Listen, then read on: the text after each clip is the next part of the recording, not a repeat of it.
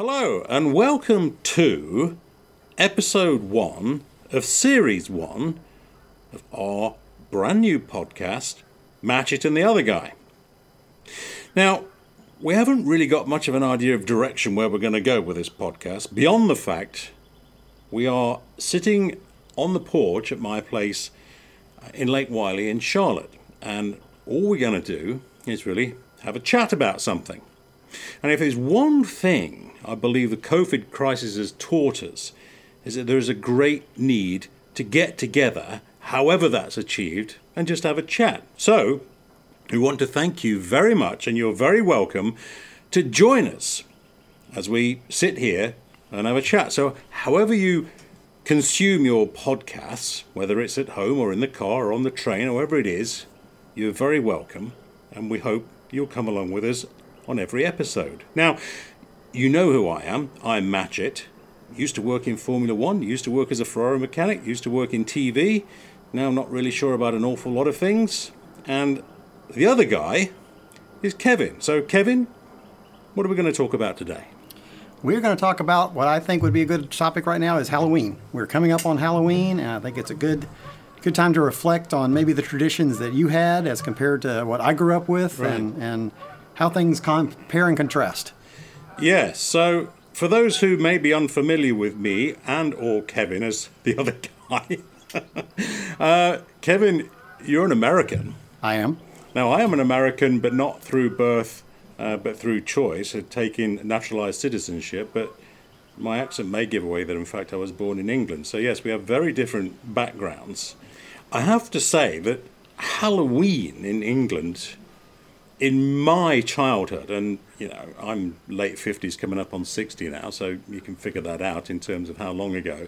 In terms of my childhood, Halloween wasn't really celebrated at all. Really? My sort of grasp of Halloween, trick-or-treating, for example, this all came from watching American TV over in England, frankly. And my first introduction to trick-or-treat would be through Charles Schulz Snoopy cartoons, quite frankly. Yeah, but we didn't really celebrate it. I mean, it was October the 31st, and then it was the next day, and that was about it, really. But now the younger generations are so familiar with Halloween. Of course, it is celebrated in England in the same way it's celebrated in the States. But what are your childhood memories of Halloween? Well, obviously, it's probably like what you've seen, you know, in the media and such like that. You know, being over here and such is, you know, you got dressed up in whatever character, and yeah, you went out trick or treating, and yeah, it's as far back as I remember for sure, because I was born in '69, and I can remember, you know, from my earliest days of remembering going out and doing the costumes and such like that. Now, when you talk about costumes, I'm gonna guess that a lot of those costumes would have been made by parents for their kids, you know, scary spider costumes or whatever it be, you know, spooky ghosts or whatever it would be. But was there a possibility of buying those costumes as well? Yeah, actually, during my time, that's pretty much what you did. You went to the store, and there was this wall of these boxed costumes. And they were made by this company, I believe, called Ben Cooper, as right, best I recall. And they were in these boxes and had a little cellophane window with the mask. And it was everything from the $6 Million Man to Fred Flintstone to Land of the Lost. Oh, wow, yeah. Whatever was the cultural thing of the time. And, of course, they changed over the years. But it was just, that was a magical time going and seeing that wall of costumes and picking something out. Yeah, and can you remember what your first costume was? What was your first memories of Halloween as a... I was thinking about that just the other day. Really, I think it might have been Woody Woodpecker. I'm not sure. I have a picture of me wearing a Fred Flintstone one, but in the picture, I'm old enough to where I would have trick-or-treated a few years prior to that, I can just tell. But Woody, I think, is the one I can remember barely going back as maybe a first. So forgive my ignorance here of Halloween traditions in America, but that's kind of what we're talking about here. Did you always go out with parents? Were you always sort of chaperoned around the town or around the neighborhood, or was it the bunch of kids just went out on their own on the bikes? No, it was. I'm sure everyone's a little bit different in your neighborhood and such like that. Like, you know, if you had a lot of kids in the neighborhood, and I always went out with pretty much my mom. I don't remember my dad really ever going. Yeah. But it was once it kind of got dark, we'd already eaten dinner, and it's put on the costume. Now it's dark. Let's kind of head on out, and we tromped the neighborhood for however bit of time. But it's funny, I mean, if you see like the speaking of Charles Schulz, the Peanuts cartoon, the Halloween special, you know, it's a bunch of young kids out on their own. Of course, you never see adults in those cartoons anyway. Yeah, but, so you never hear them. I mean, as an aside, you never hear adults talking at Charles Schulz. No, which has been a good touch, I think. Yeah, it is, yeah. And it was always pretty much at the same time, I'm guessing, right? So at sundown or as it became night, and that time of year, so we're talking 6 p.m., 7 p.m. maybe? Yeah, if the time had already changed. Nowadays, I think you almost see like Halloween happens and then the time changes. Like I think this year it's the next day or something like that, or that evening. But yeah, pretty much we'd finish dinner and then head out. And I'm not sure how long or how far we go. It's been been a few sleeps since then. But, we go around and just trick or treat, with mom. Yeah, and come back with, these huge bags of, I would call them sweets in England, candy in the States. And were they all sort of Halloween specials? I mean, I can remember, I've seen on TV things like, Halloween dentures, teeth, and that sort of thing you're supposed to enjoy eating. Sounds revolting, but I haven't really got a sweet tooth, so much of this candy would be lost on me. Yeah, I mean, there's been lots of things that kind of been invented since my day. You know, they have like wax vampire teeth and all these kind of things like that. And but we would go out and if you hit the home runs if you got like a Reese's cup or a Snickers or an Almond Joy or something like that. Yeah. That was anything. All the chocolate family was usually pretty good. Yes. Well, and were you supposed to eat them all that night, or did parents sort of make sure that you only had one a day for the next 6 weeks? Or something? I don't remember being rationed, but I didn't go too crazy. There was always that magic moment too when you dumped it out. When you got home on the floor and kind of would sort it. I like to sort them. Put all my Reese's in one pile and whatever. And of course, I let mom have some. A little bit. Yeah. Well, you're a great organizer anyway, aren't you? You like to organize. I try.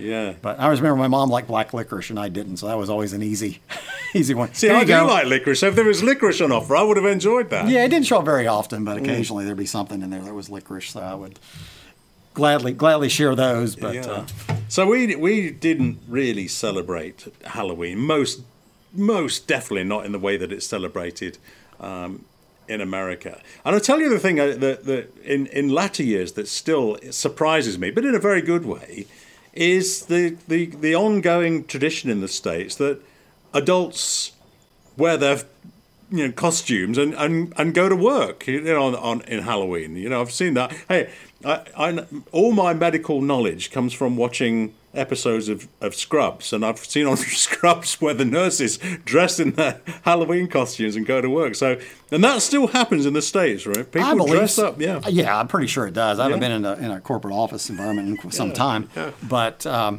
remember, I remember one time our department, we did a whole thing where, like, our manager was old Mother Hubbard or the old woman that lives in a shoe, and we were all the mischievous children.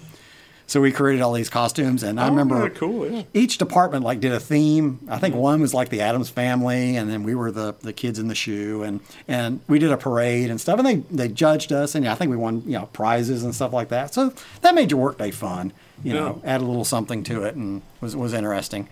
Yeah. But we didn't really do it at school though. I think some schools might do it, like they have little kids parades and stuff like that. Growing up, I don't remember really doing anything like that. It was always that night you came back and got ready.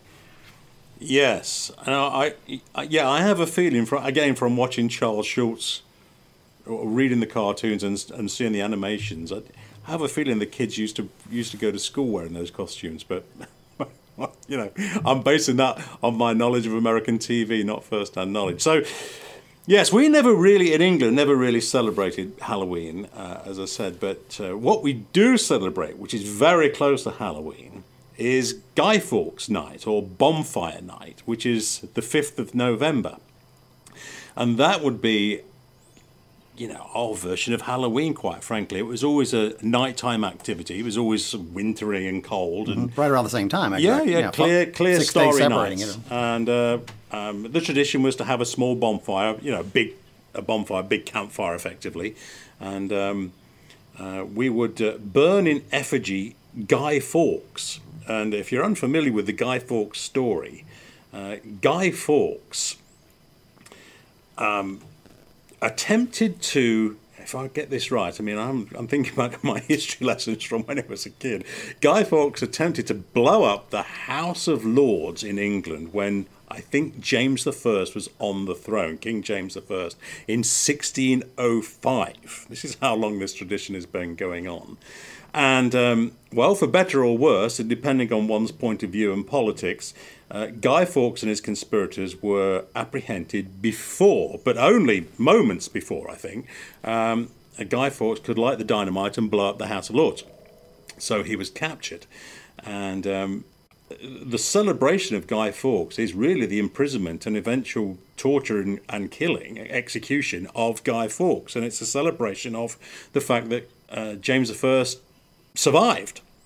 So, of course, all of this was lost on us as kids. And remember, this is 1605, so it's been going on every year, literally for centuries. Oh, wow. England, yeah. Right? For centuries. So I remember as a kid, all of my school pals, we would make an effigy of Guy Fawkes known as a guy, and it was basically an old pair of jeans and a sweatshirt or a t-shirt stuffed with straw or newspaper, and then you'd sort of form a head out of a soccer ball, a football, or out of paper, whatever it was, you know, just nothing fancy. But then as kids we would push the guy around in an old pram or a wheelchair or a pushchair or whatever we had, you know, whatever you could get your hands on. And rather than trick or treat him, we would knock on neighbours' doors and asked for a penny for the guy.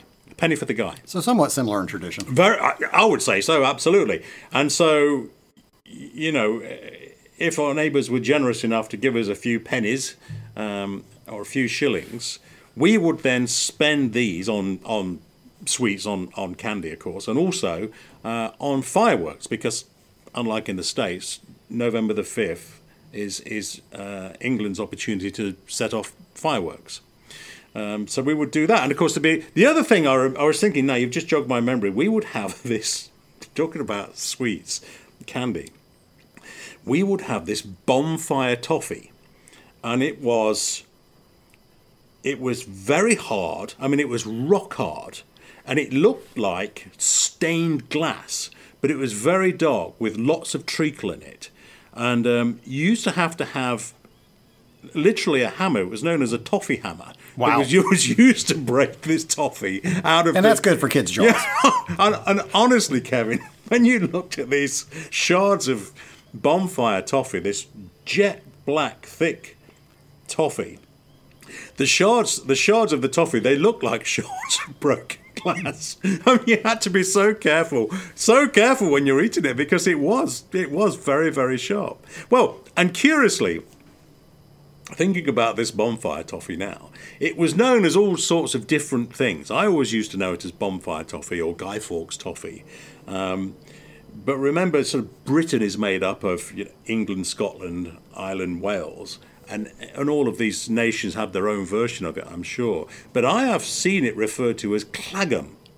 I think this is a Welsh term. Okay. Now, when I think of my Formula One friend and former colleague in our broadcast, David Hobbs, when he talked about clag at the side of the track, which was the rolled-up pieces of rubber. Exactly. I wonder whether or not that's actually where David Hobbs got clag for the tyre debris, because it looked like these shards of bonfire toffee. David probably doesn't even know himself where he got that from, but I wouldn't be surprised if there's a connection between pieces of racing rubber tyre at the side of a racetrack and this rock hard toffee that I was always used to know as bonfire toffee. Yeah. And in the States, I mean, our main thing with toffee is the Heath Bar, which is, you know, I think a Hershey product or something like that. It's very, very mainstream. But really, that's kind of all we have as an option. I'm sure there's many out there and such like that, but that's what we're, you know, kind of offered here. Yeah, so The idea of a toffee hammer is a non-starter in the States. No, not that I know of. Yeah. I wonder whether or not if you went on... It'd be an interesting eye. Let's have a look on eBay and see whether or not we can find a bonfire toffee. Hammer, bonfire toffee hammer. I bet they're there. I remember them. God, if you purchased a tin of toffee when I was 9, 10, 11 years old, so let's say in the middle of the 1970s, you would have this little hammer that was about 6 inches long, and the head of the hammer would be about 3 inches long, you know, but its sole purpose was to break up the rock hard. Well, that's a new one on me. Rock hard toffee, yeah. So what, I was kind of curious, you know, talking about the Halloween and stuff, what kind of candies that y'all had there that were similar to what we had and such like that. Like, you know, again, getting like a Reese's cup was a big deal, or Snickers or something like that. You know, that kind of was standard. You know that I haven't got a sweet tooth, so I'm far from expert on chocolates and sweets, because even as a kid, they didn't really appeal. Like I said, the toffee, because it was not particularly sweet, I used to like the bonfire toffee, and anything that wasn't overly sweet I would enjoy. But I do remember, I'm fairly sure that Marathon bars in England were the equivalent of a Snickers bar.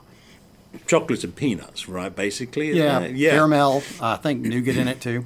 Yeah, and I think over the years, the name Marathon has now been replaced in England with Snickers, but I think a Marathon is a Snickers bar. But that sort of thing, and, you know, there was a lot of truly ghastly stuff that I never liked.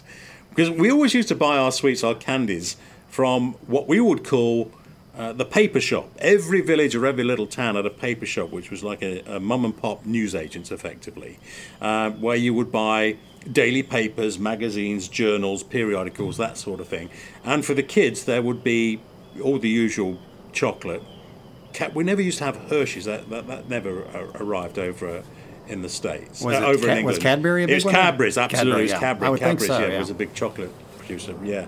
But, you know, that was all rather expensive for us. And we hardly have any money for anything, most certainly not for expensive chocolates and candies. But we did used to have a couple of pennies, and the shopkeeper, and I remember in our village, I think our shopkeeper, newsagent, was called Mr. Spencer in our little paper shop. And Mr. Spencer used to have a sweet tray, which was a wooden tray with little compartments in it, and it was filled with sort of very generic, non-branded, very cheap candy, sweets, fruit salads we used to have, and blackjacks were just little bits of licorice, and Smarties, sort of loose Smarties, that sort of thing. Yeah.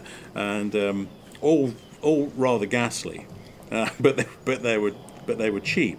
I think the closest we had was something called a grab bag. You'd see when I was younger. I remember those because you didn't know what you were getting.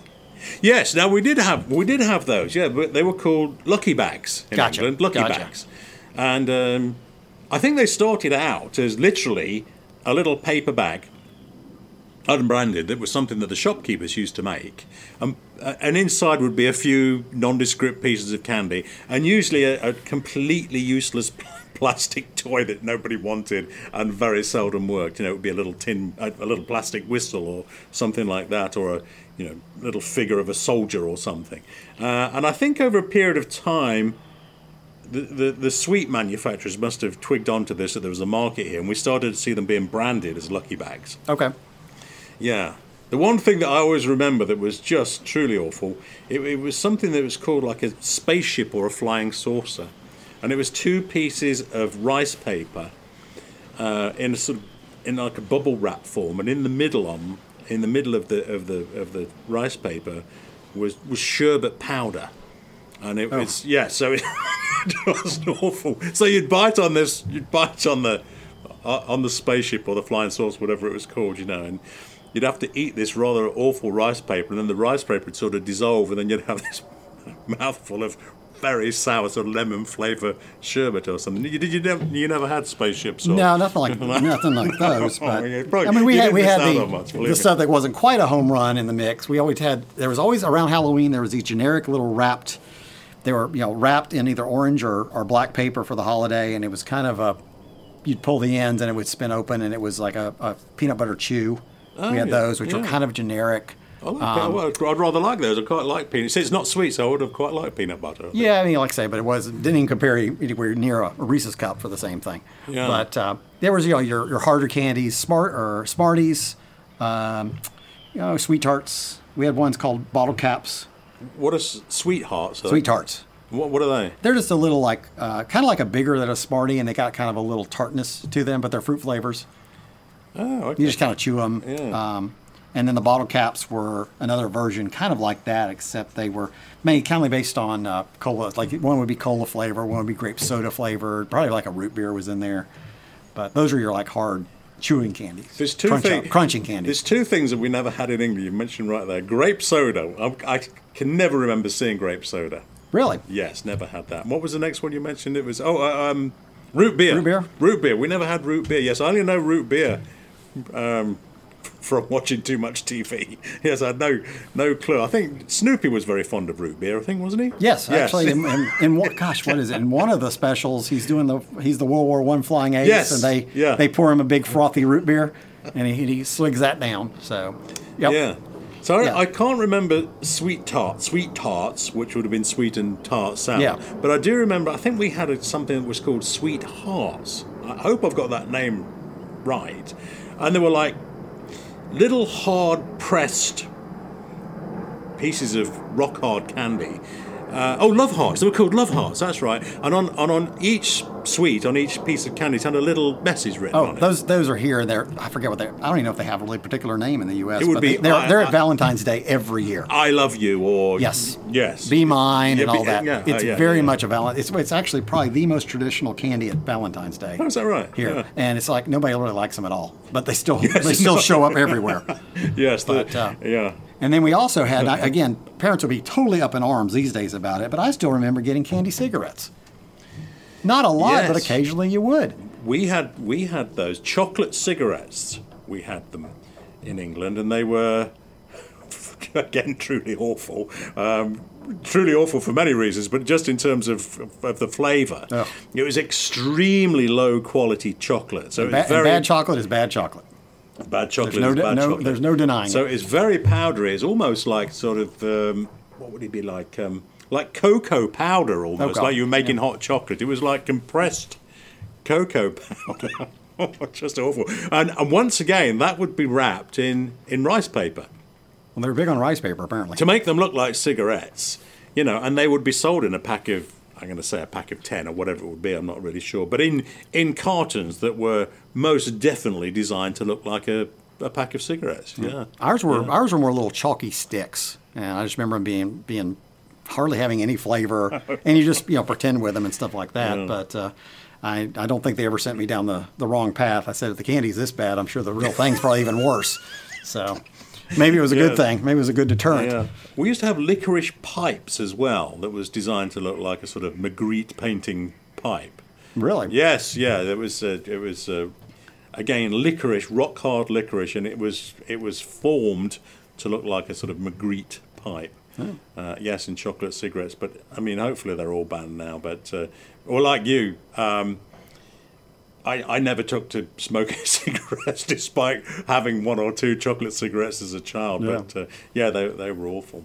Well, and, too, at Halloween, you know, occasionally people would you know, of course, throw in a fruit of some sort or something like that. But that was not really popular. And actually, back in the day, there was always this threat of that there's going to be a razor blade in it or some sort of... What?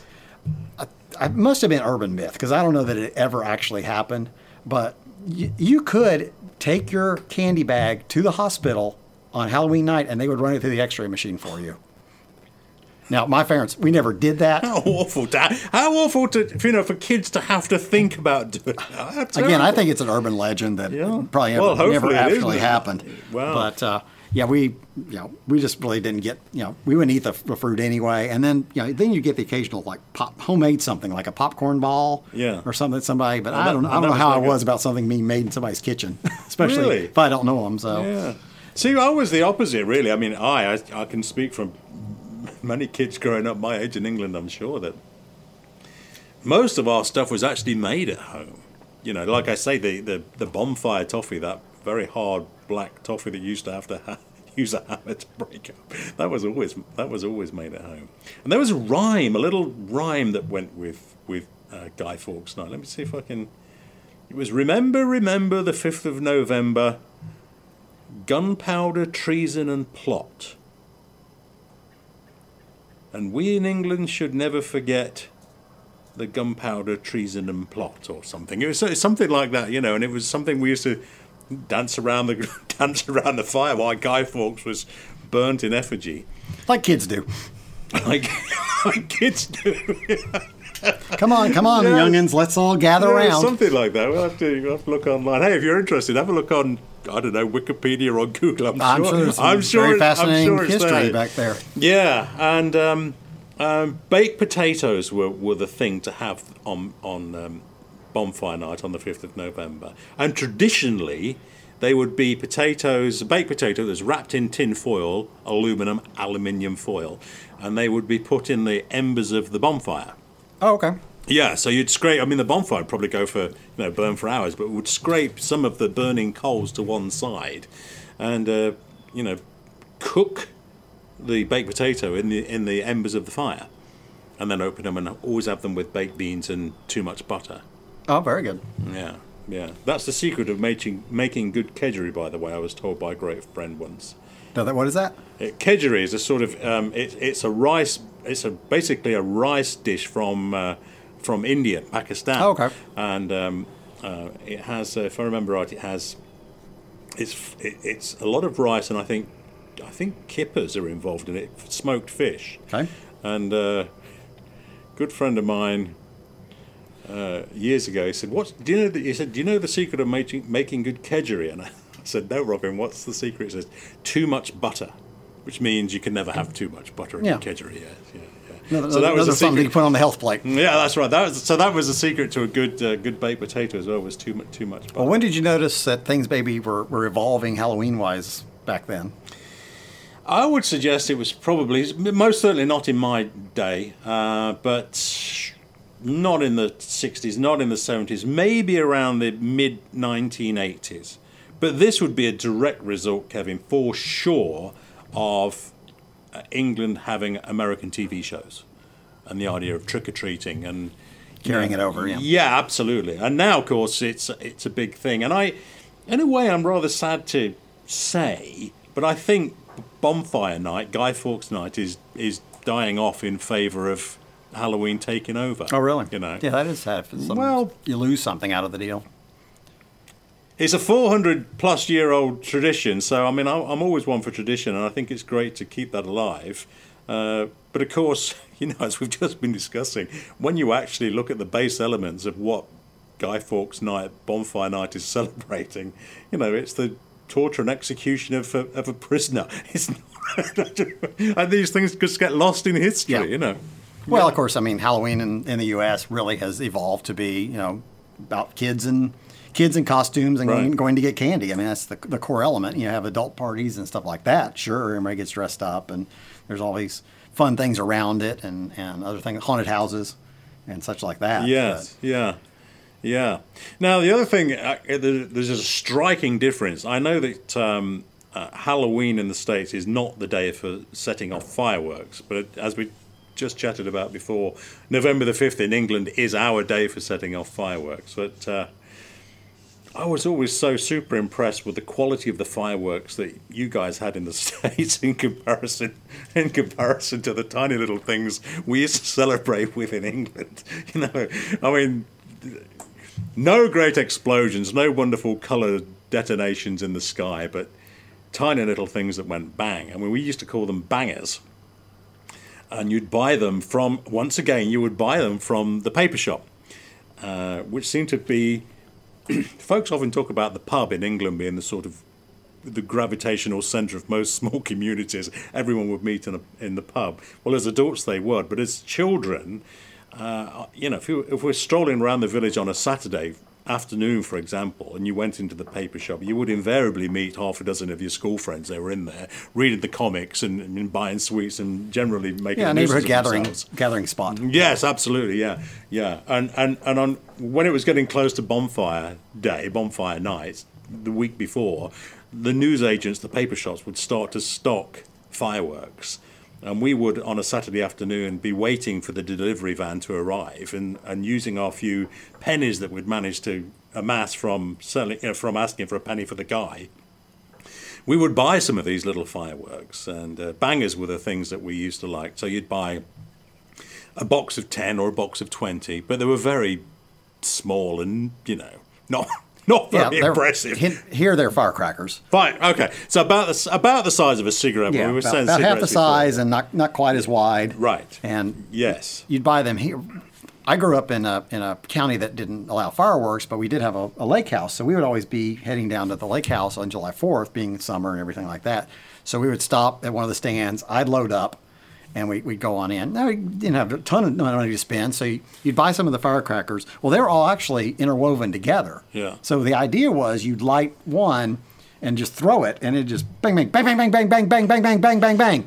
And go through the whole thing. Well, I thought as a kid, why would I do that?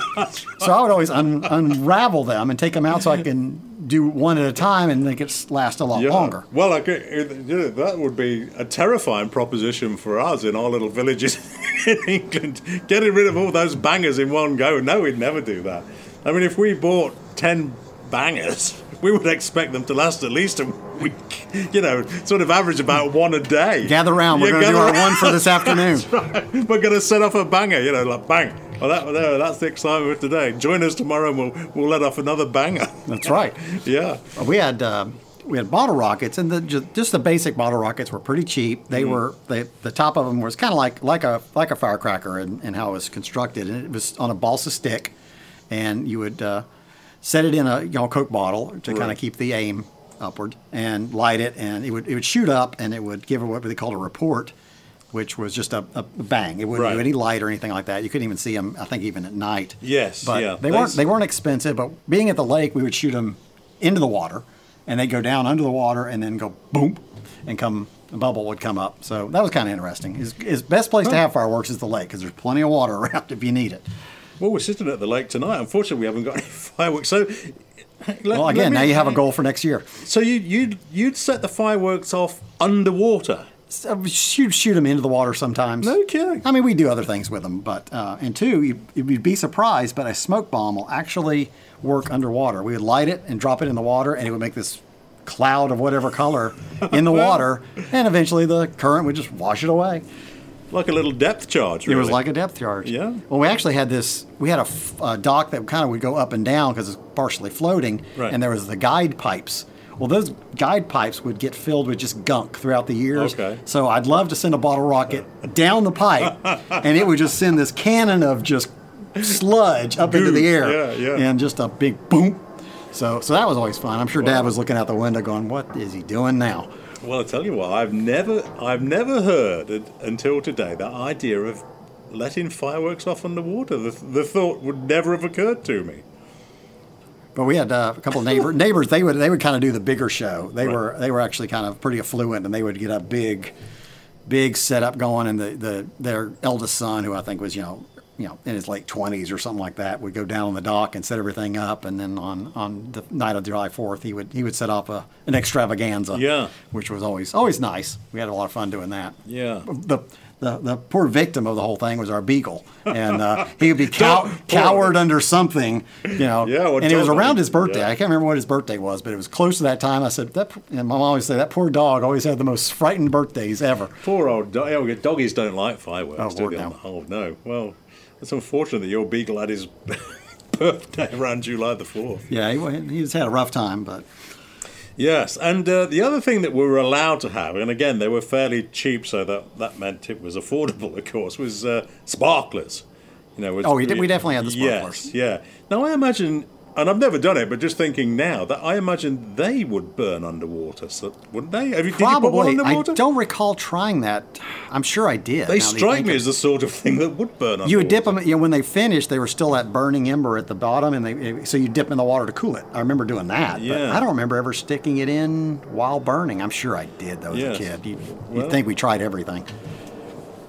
Yes, and so that sparkler, whatever the chemical was, it was in England. It was wrapped around. It was dipped on a piece of wire like welding rod. So yeah, it was steel. That's where they are now. Yeah. The standard ones that we're talking about are probably like 9 inches long, although they have much larger ones, and you'll see them. They're more and more at weddings and such like that. When people walk out, they'll burn them and stuff like that. And they're definitely not regulated like the fireworks. Like most any county or whatever, you can go get them probably at any store. Probably at your Target or whatever. You can learn something every day talking to you, Kevin. So, at weddings in the States, you use sparklers to welcome the couple into the reception. Is that what happens?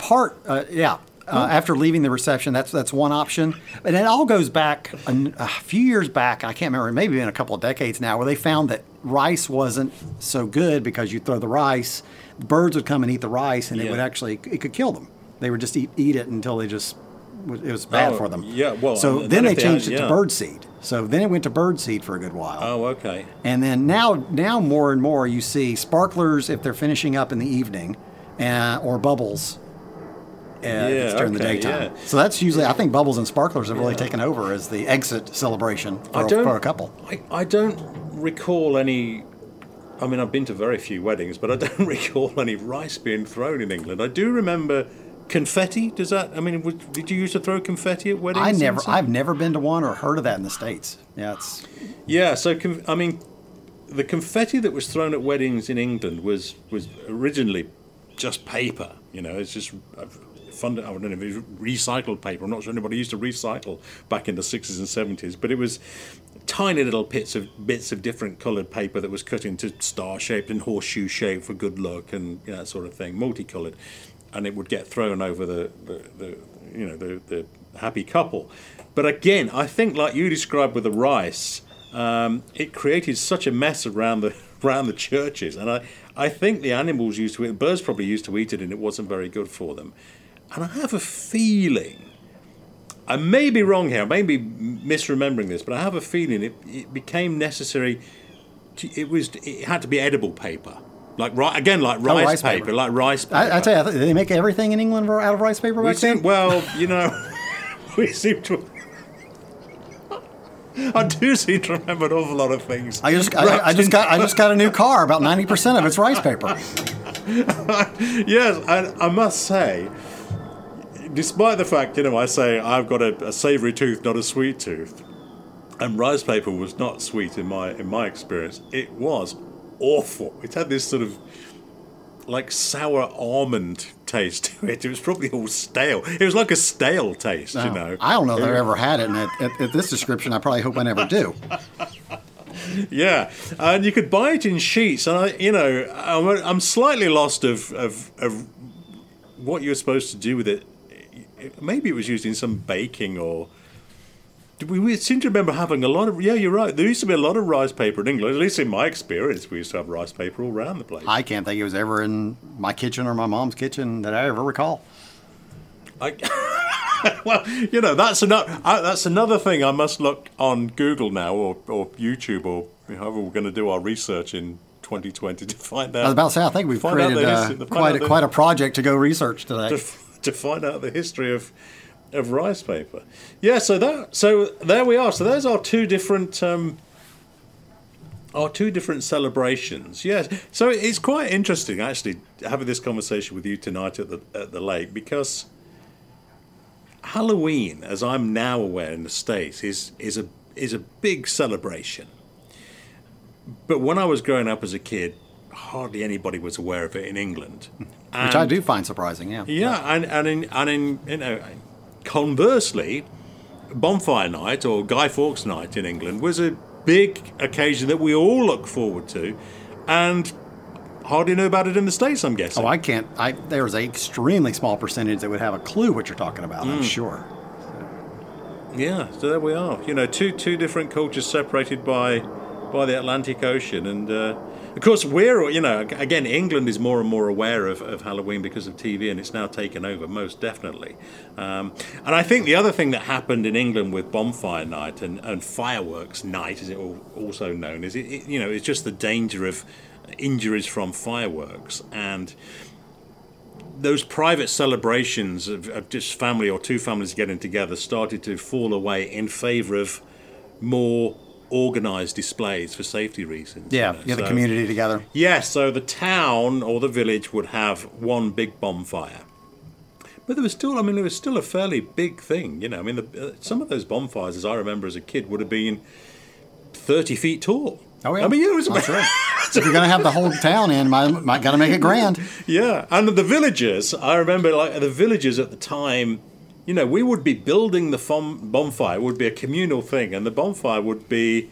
It would take a good week or 2 weeks to everyone bring their, you know, it's not just rubbish trash, it would be wood, you know. Yep. Bring all your wood down and... tinder and... Yeah, all of that stuff, and build this big conical, you know, bonfire. But the little celebrations started to fall away. But I don't know about you, I'm sure you will be in agreement with this. The quality of fireworks now that we have available to us are just phenomenal. I mean, we're very unlucky in Charlotte having the nice baseball ground down in town, because they have quite a number of fireworks. Our minor league baseball team, they're based uptown, so when they do a night game, I think everybody that lives down there gets a great fireworks show right out their balcony. Yeah, and I've been to two or three of them. I mean, trying to follow baseball is still quite a challenge for me, but I do enjoy it. I enjoy the atmosphere down at the Charlotte Knights game. It's a beautiful little stadium they built down in Charlotte, but with the added attraction at the end of the evening of having these firework nights, and you know, we were discussing these little, you know, bangers that we used to let off, or firecrackers, and now when you look at the incredible complexity of modern fireworks, how they'll sort of display and display and display different colours and all going at the same time. I mean, just phenomenal. Oh, yeah. It's definitely a cottage industry with a lot of talent. It is, isn't it, really? Yeah, I look forward to it. I look forward to it very much. Well, I think we've covered some very interesting topics tonight. We have. And thank you again for joining us. And you've seen now basically what the idea with our podcast Matching the Other Guy is going to be. It's not really about much at all, is it? But I do like the idea of just sitting down and having a chat. You can hear the planes going over here, and we're literally sitting on the porch. We're recording this on the porch on Lake Wiley, and I hope you've enjoyed episode 1. And if you feel so inclined, join us again for episode 2. Absolutely, we'd love to have you. Yeah. Say goodbye, Kevin. Goodbye. Bye bye.